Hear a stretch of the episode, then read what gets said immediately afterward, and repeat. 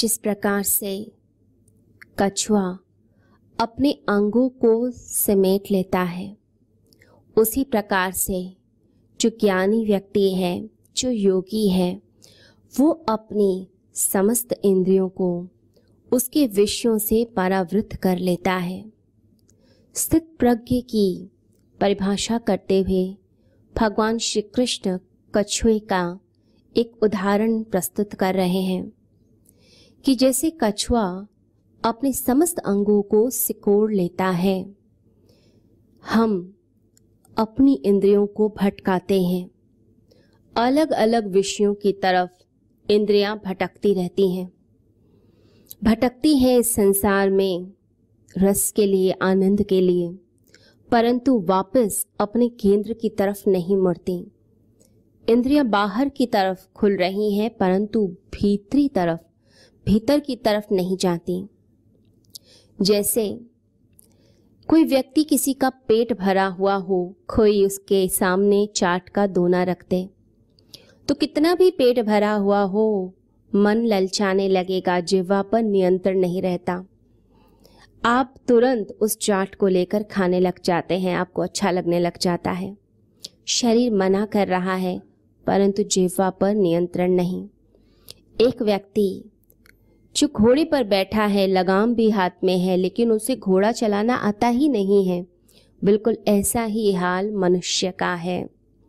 उसे अपनी इंद्रियों पर नियंत्रण है ही नहीं। उसे पता ही नहीं है कि कैसे हम अपनी इंद्रियों का संयम कर सकते हैं, उन्हें नियंत्रित कर सकते हैं। लोग कहते हैं कि कंट्रोल नहीं होता। कोई चीज़ स्वादिष्ट आ जाती है तो कंट्रोल छूट जाता है। कोई गुस्सा दिलाता है, हम गुस्सा कर बैठते हैं। कोई गाली देता है तो मन में पीड़ा होती है। किसी की उन्नति देखकर ईर्ष्या होती है, यानी अब ये चीज़ सारी ऑटोमेटिक होती जा रही है। अपने आप पर नियंत्रण करना भगवान श्री कृष्ण समझाते हैं। कहते हैं कि एक बार एक ज्ञानी पुरुष, एक योगी, अपने गाँव को छोड़कर हिमालय की गुफा में तपस्या के लिए चला गया। बहुत वर्षों के बाद वह अपने गाँव में दोबारा आया। उसे लगा कि मैं अपने गाँव का भ्रमण करूँ, गाँव के लोगों से मिलूं। मैंने इतनी सेवा की है इन लोगों की, इतना कल्याण किया है। तो वापस आकर देखना चाहिए। तो गाँव में भ्रमण करने लग गया।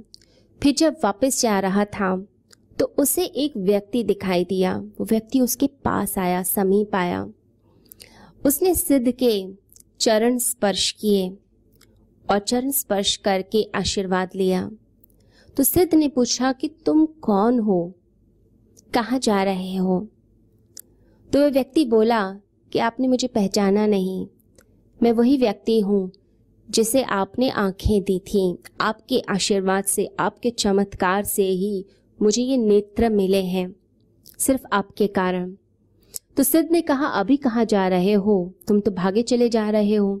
कहीं लेट हो रहे हो क्या? तो व्यक्ति कहने लगा कि हाँ इस गाँव में एक मेला लगा हुआ है और उस मेले के अंदर एक छोटा सा नाटक होने वाला है। नाच गाना होगा तो मैं उसे देखने के लिए जा रहा हूँ।